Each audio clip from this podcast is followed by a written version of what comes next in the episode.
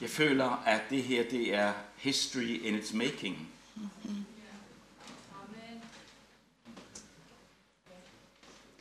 Det I har gjort, jeres kirker her, det er noget, som med tiden vil få Nils Ebbesens historie til at blegne. Det er noget, som vil komme til at ringe i ørerne af alle, som hører det. Det er noget, som kommer til at sætte et meget stærkt præg på den her by.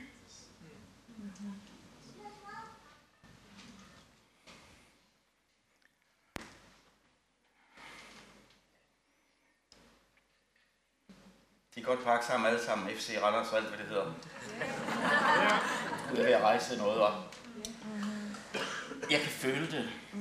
Jeg føler mig meget ydmyg over at skulle tale til jer den her formiddag. Og jeg vil bare sige tusind tak, fordi I inviterede os ind i en tid, hvor der sker så meget her. Tak Kent, Trine, og alt hvad I hedder alle sammen. Jenny, du vil lige dele et lille ord Yes, på dansk. på engelsk. This whole morning, I've heard the Lord say something over and over, rolling around inside of me. Hele morgenen har jeg hørt Herren tale til mig, om det var noget, der ligesom rullede rundt i mig. They said it couldn't be done. De sagde, det kunne ikke lade sig gøre. They said it couldn't be done. Man sagde, det kunne ikke lade sig gøre. They said it couldn't be done. Man sagde, det kunne ikke lade sig gøre. But watch and see what I will do. Men se, hvad jeg vil gøre. I have a picture I want to share with you. Jeg har et billede, jeg gerne vil dele med jer. It's a dream that I once had, En drøm, jeg engang havde, and then something else that the Lord added this morning. og noget, som Herren øh, lagde til her til morgen. I saw a city in the Middle Ages that was walled. Jeg så ligesom et billede af en middelalderlig by med mure omkring. And news had come that the king was on his way. Og nyheden nåede byen, at kongen var på vej. And everybody was getting ready, and they were shining, and they were getting their trumpets ready Og and alle gjorde sig cleaning. klar og klædte sig i det bedste tøj og pussede trompeterne. And suddenly someone said, I can see the dust. He's on his way. Så var der nogen, der sagde, jeg kan se støvskyen, nu er han på vej. And they all got ready and they lined both sides of the Og street. hele byen gjorde sig klar og stillede op på begge sider af byen. And they were ready with their doo doo doo trumpets. Så kom trompetlydene, And he came og så kom kongen. with all on his horse and with all of his men around På him. hesten og med alle hans følge, hele hans følge. And they had built a high platform in the middle of the city Og midt i byen havde man bygget en høj platform, where he could have his throne. hvor tronen var rejst. And the the the ex- extreme joy and shouting was heard all over the city. Og i hele byen kunne råbene og glæden høres. And then he got to the middle of the city Og så kom han ind midt i byen. and he got off his horse Det er hesten, and everybody got quiet. og så blev der stillhed. And then he started to walk up the stairs. Så begyndte han at gå op ad trapperne. And as he did, the people got on their knees. Og da han gjorde det, lagde folket sig på deres knæ. And as he got to the top, Og da til han nåede toppen, they were completely on their lå faces. de helt udstrakt. And it was completely silent. Og der var stille. Not one head was sticking up. Ikke én løftede sit hoved. And then what I just saw this morning Og det jeg så så i formiddag, is that he was up there. Then he took this og han var Pi- deroppe, this fragrant oil så tog han denne parfume, duftende olie, of his glory og det var hans herlighed. and he poured it out. Så begyndte han at hælde det ud. And it got to be this high. The whole entire city was filled this Så blev high. byen fyldt med herlighed op til knæene.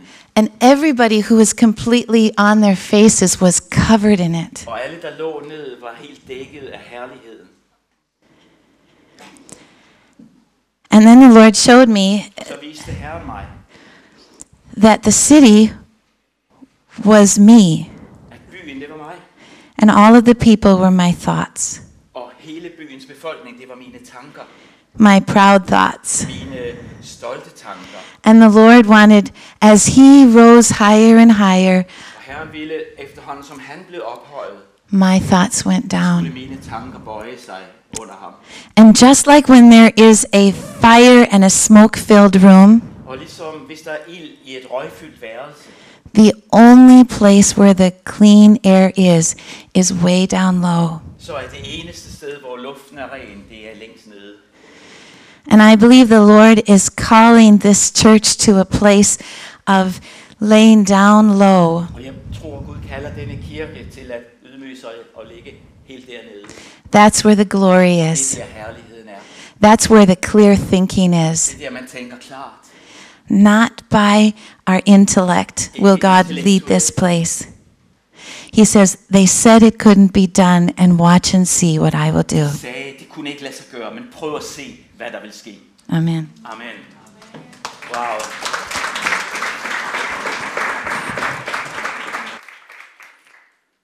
Jeg skal tale om lidt ud fra en bibeltekst, øh, men jeg vil godt lade et vindue blive lukket op til den verden, som er omkring os, og bare give jer glimt af noget, som du aldrig vil høre om i aviserne, eller noget, du aldrig vil se på fjernsynet her i Danmark. Vi står over for den allerstørste vækkelse i historien, der nogensinde er sket blandt muslimer i verden. I må godt spænde sikkerhedsbælterne et øjeblik, for det, når kaptajn Konrad og hans besætning tager jer ud på en lille flyvetur nu, så kan det være lidt turbulent undervejs, men jeg vil gøre alt for at frembringe jer frem til en sikker landing. Men det, der sker i øjeblikket, er aldrig nogensinde sket i historien. Vi får lov til i Tanzania, hvor vi arbejder, at se glemt af det. Hvordan Gud kommer, og han begynder at frelse muslimer i tusindtal hvor imamer står i kø for at møde Jesus Kristus som deres frelser. Vi har haft privilegiet at rejse med en forhenværende øh, muslim, eller vokset op i en muslims familie. Hans far, han ville have, at han skulle blive den næste prominente imam i landet, og han gik i koranskole, og han gik aldrig i normal skole.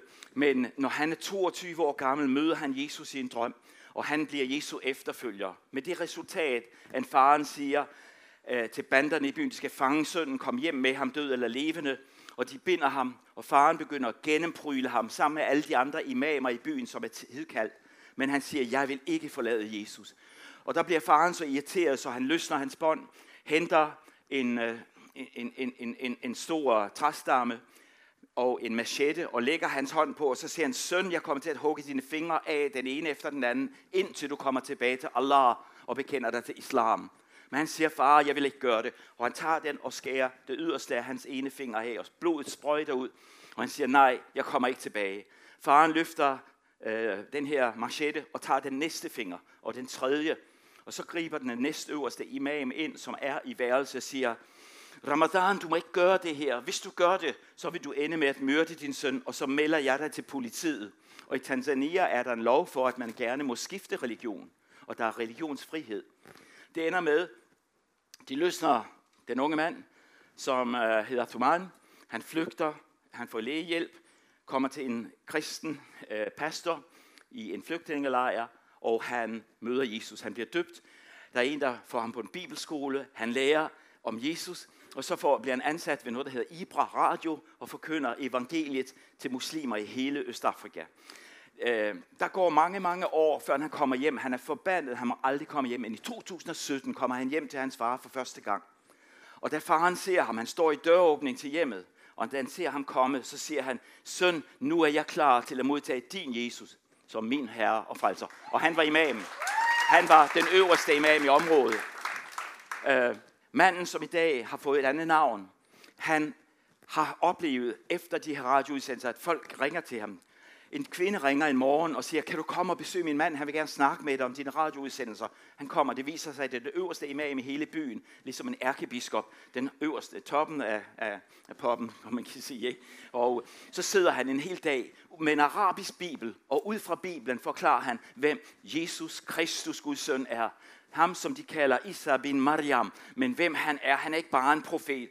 Og til sidst siger imamen, hvis det er sandt, hvad du fortæller mig, hvordan kan jeg modtage ham som min med herre, frelser og messias? Og han beder for ham. Så siger han, kan du komme tilbage næste uge, så har jeg samlet fem andre imamer. Skaff arabiske bibler, så skal vi sidde og studere Bibelen. Og man sidder næste uge, og alle fem tager imod Jesus som deres frelser og messias. Han bliver ringet op fra det sydlige Tanzania, Mtwara, hvor øh, imamen over dem alle siger, vi vil gerne stille dig spørgsmål angående dine udsendelser. Og han er der. Da dagen er omme, så ser lederen af de her 50 imamer, der samler i moskeen, hvordan kan jeg blive en Jesu efterfølger? Han siger, kom her, så skal jeg bede for dig. Men så råber de 49 imamer i moskeen, hvis du, vores leder, vil følge Jesus Kristus, så vil vi også. Og det ender med, at han beder for alle 50 imamer. Det er umuligt at få fat i en arabisk bibel i byen, hvor vi bor, fordi imamerne har købt dem, og de læser om Jesus, og han åbenbarer sig i dag. Hvis jeg bliver lidt vild, lidt begejstret, så kan I næsten forstå. Det er aldrig sket før i historien, det der sker nu. Ved du, at Iran, en mand, der hedder Joel Rosenberg, han siger, Iran, som er den islamiske stat, bliver nok den første islamiske stat i verden, der bliver helt kristen. Der er millioner af iranere i dag, der tager mod Jesus Kristus. Ayatollah Ali Khamenei, han siger, at den største trussel mod den islamiske stat i Iran, det er alle huskirker, der står, og der opstår rundt omkring. I forgårs, der så Jenny og jeg en film, som hedder Wolf Among, Sheep Among Wolves, altså for blandt ulve. I skal tage og se den på YouTube. Den handler om den vækkelse, der er i Iran nu. Og hør, som man siger i Sverige, øh, hør og hæpna, hør og bliv forbavset. Gud rejser kvinderne op i Iran, der er så undertrykte på grund af islam. Det er kvinder, som står for de her kvindegrupper, eller ikke, bødegrupper. Øh, bedegrupper. Det er kvinder, som Herren rejser op, som apostle, profeter, hyrder. Prøv at læse den. Eller læs den. Se den. Der sker noget, der aldrig er sket før i historien. Vi hører rygterne fra Saudi-Arabien under den årlige pilgrimsvandring, hvor folk kommer og går rundt om Kabbalstenen. Så er der folk, der taler til hinanden i kodesprog, og det må ingen komme ind, hvis ikke man er muslim. Har du haft en drøm? Har du hørt om ham? Kan vi snakke sammen på caféen? Og så viser det sig, at Jesus frelser mennesker, mens de går rundt om den der, jeg vil lige at sige forbandet sten. Det er fantastisk, hvad Gud gør. 1989 var der et møde i Abuja, Nigeria, hvor Afrikas ledere var samlet muslimske ledere og siger, inden år 2025 vil hele Afrika være muslimsk. Alle lande vil have muslimske præsidenter. Alle lande vil blive styret af sharia. Men det kommer aldrig til at ske.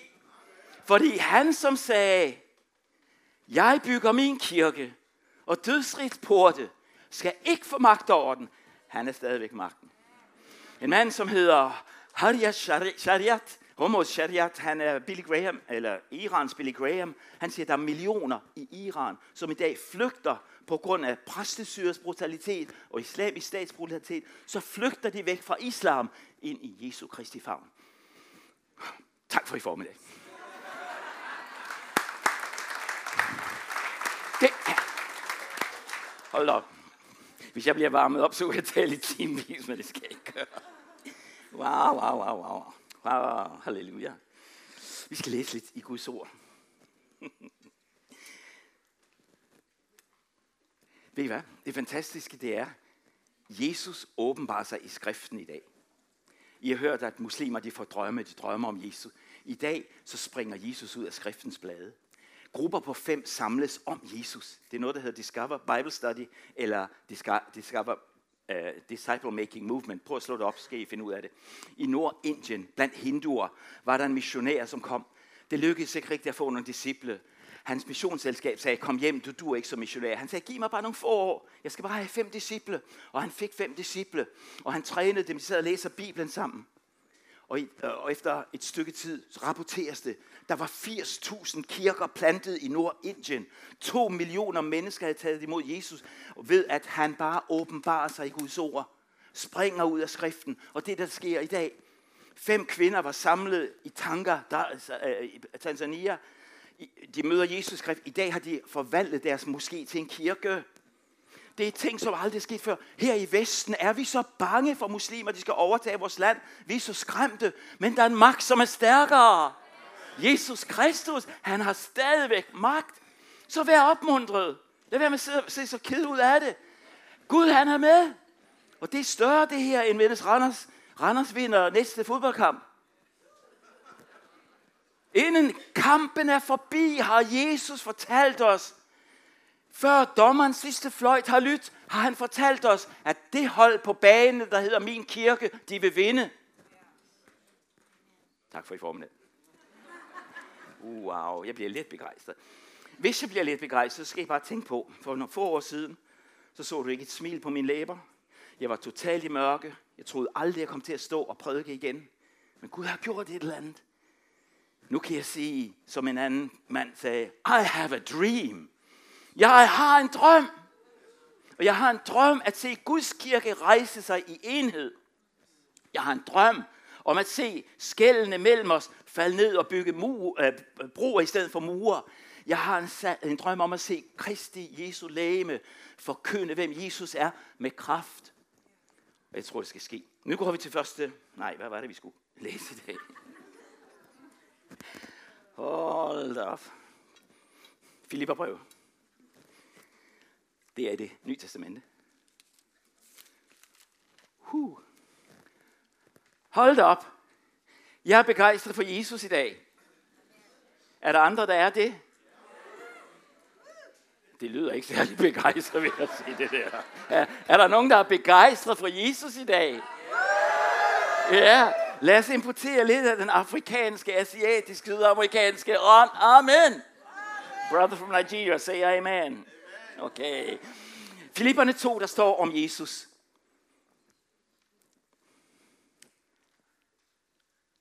I skal have det samme sind over for hinanden, som var i Kristus Jesus. Han, som var Guds skikkel, havde Guds skikkelse, regnede det ikke for et rov at være lige med Gud, men han gav afkald. Han tog en tjeners skikkelse på og blev menneskerlig. Og da han var trådt frem som et menneske, ydmygede han sig og blev lydig indtil døden, ja døden på et kors. Derfor har Gud højt ophøjet ham og givet ham navnet over alle navne. Det er lige før man bliver begejstret. Navnet over alle navne. Når det navn det udtales, så må dæmoner flygte. Når det navn udtales, så må sygdom vige. Når det navn udtales, må mørket forsvinde, som omgiver os. Derfor udtal Jesu navn, hvor du sidder i formiddag over dit liv, over din familie, over din arbejdsplads, over dit fodboldhold. Jo, nå, der gik vi nok for langt. Han har givet ham skænker navn over alle navne, for de Jesu navn, hver knæ skal bøje sig i himlen, på jorden, under jorden, og hver tunge skal bekende, at Jesus Kristus er Herre til Gud Faders ære. Og oh, halleluja. Jeg glemte lige at sige, at på vores sidste rejse i Tanzania har vi rejst sammen med den her, øh, som Gud har udvalgt til at vinde muslimer for Jesus. Og når vi holder en pause på vejen, I ved i Danmark, hvis man er lidt sulten, ser man efter øh, den her gyldne måge, kender I godt, ikke? Øh, så snart vi stanser, så er han på udkig efter imamer. Hvor er der en, jeg kan vinde for Jesus? Og det sker bare, som det aldrig nogensinde er sket før. Islam i verden er ved at kollapse. Det er en anden sag. I 1. Peter 2,22 fortæller Peter os, at Kristus har efterladt os et forbillede, for at vi skal vandre i hans fodspor. Nu kom jeg til at nævne, at Randers havde et fodboldhold før. Hvad er symbolet på Randers FC? En hest. Jeg har hørt, at der er nogen, der har løverne som deres symbol. Jeg hørte hørt om fodboldhold i Amerika, som kalder sig både øh, Buffaloes og Bears, og Vikings og Cowboys. Jeg har aldrig hørt om nogen, som kalder sig Lammet. Eller The Weaklings. Eller The Wimps. Men da Kristus kom, som er den største af alle, så præsenterer han sig som Guds lam. Så allerede nu vil jeg gerne ligesom kan få øje på forskellen på Kristus og alle andre. Det er, han steg ned, han ydmygede sig og var villig til at blive agtet for intet. Se Guds lam, som borttager verdens synd. Han var symbolet på et lam. Senere møder vi et kors, hvor han steg op på det kors. Korset var ydmygelsen. Korset var foragtelsen. Korset var det værste af det værste, man kunne opleve. Men Jesus gik frivilligt til korset. Da han skulle holde sit indtog i Jerusalem palme søndag, nu skal I tænke på, at han var kongernes konge, herrenes herre, præsidenternes præsident. Men i stedet for at finde den flotteste hest, som vi allerede har nede i byen her, ikke? Så kommer han og finder et æsel. I år. Her kommer Jesus på et æsel. Det er den største ydmygelse i folks øjne, i romernes øjne, men også i hans eget folk. At kongen skulle ride på et æsel. Det er uhørt. Men det valgte Kristus, fordi han vil vise os, at vejen til storhed, den går igennem ydmygelse. Senere hen, hvor der var nogle af hans disciple, som diskuterede sådan lidt tys-tys. Hvem er egentlig nummer et af os? Hvem tror Jesus bedst kan lide? Hvem er den største? Jesus han lød, som om han ikke hørte det, men på et tidspunkt kalder han på et lille barn. Og så siger han, hvis ikke I ydmyger jer bliver som børn, så kommer I slet ikke i himmeriget. Og så tager han og løfter barnet frem. Er I med mig? Stadigvæk? Okay. Kort før, at han går til korset på den sidste vandring, så finder vi ham i Johannes evangeliets 13. kapitel, hvor han er sammen med disciplene. Og så går han og tager et vandfad og et håndklæde. Og så begynder han at vaske disciplenes fødder ud fra en mellemøstlig tradition. Men det var slet ikke sket før, at Herren, Mesteren, ham som stod over de, alle de andre, at han ville bøje sig, knæle foran dem og ydmyge sig og vaske deres fødder. Men Jesus siger, jeg har vist jer et eksempel for, at I skal gøre det samme. I den her verden er systemerne helt anderledes end i Guds rige. Det får jeg ikke skal blive for tør. Tørre prædikanter. Det smager for godt. I Guds rige er reglerne anderledes. Vi kender det fra vores politiske systemer, at vi ligesom har et stigesystem. Der har været så meget fokus på det de sidste måneder i Danmark. Noget med formænd og næstformænd, og jeg ved ikke hvad i politiske partier. Ikke? Og man mærker rigtigt, at man kæmper. Det er lige før det er øh, sved, blod og tårer, ikke? om at komme til tops. Og det politikere, de ved, hvis jeg skal nå toppen, så er dem, der er på toppen, dem må jeg få ned. Enten med albuer eller på andre måder. Sådan er verdenssystemer. Sådan er det også i firmaer. Sådan er det på alle områder i militæret. At hvis du vil blive til noget, så skal du stige op ad trappen. Men Jesus han siger, hvis du vil op, så må du gå ned. Hvis du vil have noget, så må du give afkald på det, du har. Jamen, det er jo totalt vildt. Her er jeg. Jeg har en 100 kroner Jeg får en til. Nu ser jeg, jeg har fået mere. Men sådan regner Gud ikke. Jeg gik i skole i Afrika. Jeg lærte, at 2 plus 2, det var 4. Jeg ved ikke, om nogen af jer har lært det samme. Du har noget, du får noget mere, så har du endnu mere. Men det passer ikke ind i Guds matematik. For Guds matematik, der må alting vendes på hovedet. Det er derfor, man skal omvendes for at forstå det. Ikke? Og i Guds matematik, så hedder det, hvis du har noget, og giver det, du har, står tilbage med ingenting, så har du mere end før. Det er fantastisk. Giv, så skal det gives jer. Ja. Hvis du vil op, så gå ned. Hvis du vil blive til noget, hvis du vil se, så bliv usynlig. Sådan er det er faktisk det. Vi gør mange gange den fejl i Guds kirker, at vi kopierer verdenssystemer og tager det ind i vores kirker. Der var en mand fra Ghana, som hedder Onse Mese. Han har skrevet en bog, der hedder Servant Leadership. Han siger, Afrikas problem i kirkerne er, at vi tager og kopierer verdens politiske systemer og tager dem ind i vores kirker. Og så bliver det store, og større og størst. Og big is always greatest. Men det er helt forkert, for i Guds rige er det modsat. Den største er den, som kan ydmyge sig. Og derfor er der en fantastisk magt i at vise svaghed. Hallo? Svaghed er styrke i Guds rige. I Guds rige er alting anderledes. Vil du have magt, så giv afkald på den. Det viste Jesus. Der var en af de fem missionærer, der blev myrdet i 1956 af Auca-indianerne i Ecuador. Han hed Jim Elliot. Jim Elliot, han sagde, før han blev myrdet at disse gode jæger. He is no fool who gives what he cannot keep to gain what he cannot lose. Det er ikke nogen dårer, som giver afkald på det, han ikke alligevel kan beholde, for at få det, han aldrig kan miste. Og så er det i Guds rige. Når vi finder Jesus, det kan godt være, at vi skal give afkald på så mange ting her i verden, for at blive hans disciple, med det, den yderste konsekvens af det hele, så vinder vi det evige liv. Wow, er det ikke fantastisk? Da Jesus døde på korset, så han ud til at være svag i verdens øjne. Men da Gud viste svaghed, der blev det styrke. Paulus taler om det i Korintherbrevet, og han siger noget om, at vi engang, vi var langt bort fra Gud, og han taler om, at vi satte pris på menneskers visdom og menneskers kundskab og alt, hvad mennesker kunne.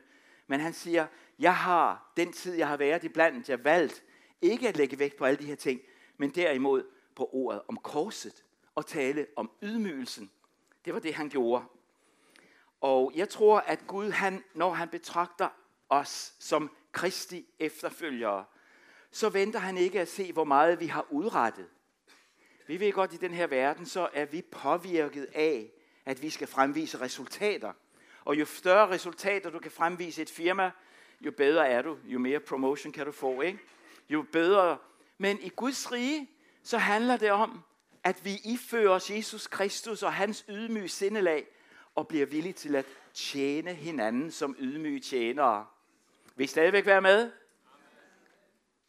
Vil du stadigvæk tjene ham? Og det her, det verden har brug for.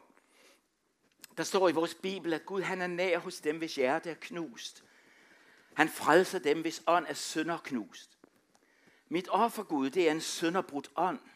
Og et sønderbrudt og sønderknust hjerte afviser du ikke, o Gud. Vi taler om ydmyghed her. En værdi, der ikke findes i verden, men en værdi, der er så væsentlig for Jesu disciple. Vi burde nærmest konkurrere om, hvem der kan være mest ydmyg. Og så kan jeg lige sige det som en opmundring her. Det er ikke noget, du får ved en hurtig forbøn. Jeg vil gerne blive ydmyg, og jeg vil gerne have det nu. Eller ligesom ham, der kom til forbøn og siger, øh, jeg er så stolt, men jeg vil gerne af med min stolthed. Kan du ikke bede for mig? Det er en proces. Det tager tid at blive som Jesus. Og jo mere tid vi tilbringer sammen med Jesus, jo mere bliver vi påvirket af ham. Ved du godt, at Gud ikke kan påvirke os på afstand? Vi må vælge at rykke nær ham, at leve nær ham. Og jo mere vi er nær ham, jo mere præget bliver vi af Jesus. Derfor sagde man om de første disciple, de har været sammen med Jesus. Og det er det største, man kan sige synes jeg, hvis nogen vil sige det om mig, han ligner faktisk Jesus lidt. Altså i den måde, han er på. Wow. Uh, Jesus, han viste os, hvor anderledes han var hele vejen igennem, fra han kom. Vi skal tænke på kongernes konge, herrenes herre. Han stiger ned fra himlen og lader sig føde. Kan I huske slottet, hvad det hed? Der var ikke noget slot. Han blev født i en stald. Har du nogensinde hørt om en kongelig, en royal person, der bliver født i en stald. Hvad? Det minder mig om manden. En enebror, han boede i en lille hytte langt ude i skoven. Han havde en ged, som havde bundet ved sin seng. Og en dag fik han besøg af en mand, der kom ind, så siger han, hold da op, for det lugter her. Så siger han, ja, geden skal vende sig til det. Men, men det, der er, det, der er vigtigt for os, det er at tænke på, at Jesus kom ned i sådan et sted. blev født og lagt i en krybbe, hvor der var dyr omkring. Og så tænk lige på, hvordan det var, da de første evangelister skulle forkynde, at frelseren var kommet, kongernes konge var født. Så valgte han nogle hyrder. Og de kommer så ind i byen og fortæller, nu er verdens frelser født. Hvordan ved I det? Jo, vi var ude på markerne i nat, og så kom der nogle engle og fortalte os det. Kan I ikke se, hvor langt ude det er? Ja? Ah? Men jeg synes, det er så genialt, at Gud han vælger at gøre det på den måde. Han gjorde det så vanskeligt for sig selv fra begyndelsen af. Så utroværdigt, som det virkede i verden. Men det var Guds måde at komme ind, for at vi kunne ydmyge os og tage imod ham. Som kongernes konge, men også som vores frelser. Og jeg, jeg, jeg, jeg er begejstret, når jeg læser om Jesus. Han kom. Han ville samle disciple. Han gjorde mirakler. Bespiste mennesker med fem brød og to fisk. Kan I huske det? Og så kommer man og vil gøre ham til deres hersker. Tænk, hvis vi kunne have sådan en finansminister, ja, som bare kunne trylle lidt, og så var pengene der. Som kunne ordne mad til alle mennesker i hele nationen. Og når folk havde problemer med skattevæsenet, så siger jeg bare, jamen gå ned i Randers Fjord, fang en fisk, åbn munden, og så gå ind på skattekontoret og betale for dig og mig. Tænk, hvis vi havde sådan en leder. Det ville være fantastisk. Og så kommer man, og Jesus, øh, vi vil gøre dig til leder. Så forsvandt han. Nej tak, jeg skal ikke have noget af det der. Og så gemmer han sig sammen med hans disciple og søger Gud. Han søgte ikke hæder og ære. Han søgte ikke noget af det, der var i den her verden. Og når Paulus skal fortælle om sig selv, et af brevene, det kan I gå hjem og læse i 2. Korintherbrev 11, der fortæller han om, hvor svært det kan være, hvor meget han har givet afkald på.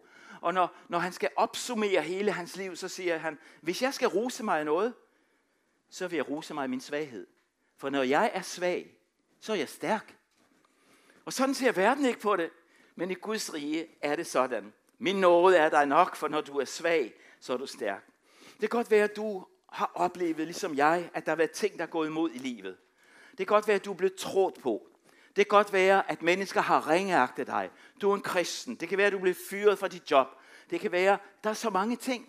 Men ved du hvad? Når du oplever svaghed på den måde, så kan Guds kraft åbenbares i dit og mit liv. Og jeg har været så langt nede og så svag, at jeg aldrig troede, jeg kunne rejse mig. Og i mine vinger, de knækkede. Jeg havde ingen drømme mere. Og da jeg følte mig allermest svag og trådt på, så begyndte jeg at forstå, at hvis man træder og knuser blomster, så bliver der ingen parfume. Hvis ikke man knuser vindruer, bliver der ingen vin. Hvis ikke man knuser oliven, bliver der ingen olivenolie. Og det er det samme med vores liv. Når vi bliver knust, når vi bliver tværet ud, til Jesu ære, så kan han få ære. Det, der sker i den forfulgte kirke i verden i dag. Vi græd næsten, da vi lyttede til vidnesbyrd fra Iran, hvor kvinder står frem og siger, at de blev voldtaget. Og mens de bliver voldtaget, så siger de, Jesus, jeg giver dig mit læme. Jeg offrer alt for dig. Mens de går i døden, så siger de, Jesus, vi har ikke noget at leve for. Men vi ved, at vi får en krone, når vi kommer hjem i, i, hjem i himlen. Når man ydmyger sig, når vi giver afkald, når vi vælger at gå den samme vej som Jesus ydmygelsens vej, så vil Gud løfte os op, og så vil han ære os en dag. Og det bliver sejr og fest i himlen, når vi kommer hjem en dag, kan I tro. Og der skal vi få lov til at børste støvet af vores tøj. Der skal vi få lov til at rejse os. Vores sår er blevet lægt. Vores hjerter er blevet hele står vi der foran Gud, og så siger vi, det var det hele værd. Også ydmygelsen, også det vi mistede, også det svære i livet, i tanke, med tanke på evighed, så er det det hele værd. Og jeg tænker ofte på smerten, jeg har oplevet i mit liv med dødsfald og andre svære ting. Men i, i, i sammenligning med det, Jesus har gjort for mig, så er det jo ingenting. Og en dag, så skal vi stå der, og jeg har lyst, jeg sagde det en dag, hvis jeg skulle leve mit liv forfra, så vil jeg sige, at jeg vælger stadigvæk korsets vej. Jeg vælger stadigvæk den svære vej, fordi så ved jeg, at jeg er i godt selskab med Jesus. Han viste os vejen. Han ydmygede sig, og vi skal gøre det samme. Når mennesker oplever svære ting i livet, så er der mange, der flygter fra Gud og siger, så kan det være nok. Nu har jeg fået nok. Man kan vælge at flygte. Men man kan også vælge at træde nærmere Gud og sige, jeg forstår ikke alt det, der sker i mit liv, men Jesus, jeg vælger at ydmyge mig for dig. Og så vil du opleve, at Gud rejser dig op. Jeg kunne forestille mig, at der er mange af os i formiddag, som har været igennem svære ting i vores liv, som har oplevet mørke, som har oplevet opgivenhed. Jeg er her for at fortælle dig i formiddag, vinteren er forbi. Foråret er på vej. Når vi ydmyger os, så skal vi få lov til at opleve det. Må jeg gerne bede jer om at rejse op?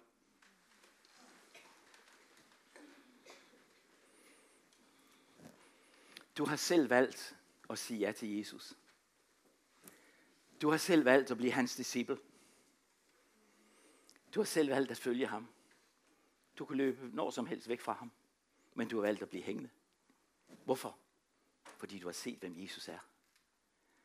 Og hvor har jeg en længsel efter, at den her verden, som vi lever i, skal få lov til at se Jesus i mig og i os som kristne. At vi skal få lov til at vise, hvem han er. Og ydmyghed, det er stemplet på, at vi er hans efterfølgere. Kærligheden og ydmyghed, det er det største. Jeg vil gerne bede en bøn, mens lovsangeren gør sig klar her. Hvor jeg gerne vil sige til dig, som synes, det har været så svært for den nedtur, du har været. Men jeg vil gerne bede for dig, at du må se Jesus i mørket, og du vil begynde at opleve, at han løfter dig op. Og du må se, at det, at du har oplevet, nogle af de ting, du har oplevet, det er Gud, der er ved at forme Kristi karakter i dig. Og ved du godt, at karakter er vigtigere end karisma? Ved du godt det? Og når vi er under tryk, og når vi bliver trykket helt ned, hvor vi ligger helt fladt for ham, så kan Kristi karakter åbenbares i vores liv, og vi begynder at ligne vores mester. Og hvis du ønsker, at Gud skal gøre noget for dig, så åbn dit hjerte nu. Åbn dine hænder. Sig, Jesus, mød mig nu i formiddag. Og det kan være, at nogle af os har behov for at bede bønden, Jesus, tilgiv mig, at jeg ikke har været så ydmyg. Tilgiv mig, at jeg tænkte mere på mig selv og være stolt. Men nu vil jeg give afkald på det. Nogle gange, når forældre har gjort nogle forkerte ting over for deres børn, kan det være så svært for en forælder at gå til sit barn og sige, tilgiv mig. Men ved du hvad? Det bringer en fantastisk forløsning, forsoning og enhed, når man gør det. Men det sværeste i livet at fremstamme, det er et tilgiv mig. Jeg har nok oplevet, at tungen klistrer sig til ganen, når man skal sige, tilgiv mig det, jeg gjorde. Enten det er en mand til sin hustru, eller det er en far til sine børn, eller det er til en arbejdskollega, eller det er til en medkristen i kirken. Men når vi siger tilgiv os og ydmyg os og gør det, så kommer Guds hånd med forsoning. Så kommer der tilgivelse og lægedom. Og lad os bede om, at det måske nu, ikke? Far, bare løft jeres hænder. I Jesu Kristi navn, så kommer vi til dig, i det vi erkender, at vi ikke altid har gjort din vilje. Og vi bekender nogle gange, at vi har været så stolte, at vi ikke har villet eller kunnet ydmyge os. Men vi vil i dag udtrykke, at vi har behov for at sige tilgiv os. Først og fremmest til dig, Gud, men også over for hinanden. Tilgiv os, og vi vil ydmyge os for dig, Gud, så verden må kunne se Kristus i os. Og det beder jeg om. Så går vi herfra, sådan en søndag formiddag, med vidsthed om, at nu repræsenterer vi dig, Jesus. Vi takker dig, og jeg beder dig på en særlig måde for den forfulgte kirke over hele jorden, hvor mennesker må ydmyge sig og gå igennem det værste mørke, fordi de tror på dig. Men tak, fordi du holder dem i din hånd og fører dem sikkert hjem til himlen. Og jeg beder dig om, at vi i dag må få en længsel efter at følge dig som vores Herre og Mester. Tag imod os, Jesus. Nu kommer vi. Vi ydmyger os for dig. Amen.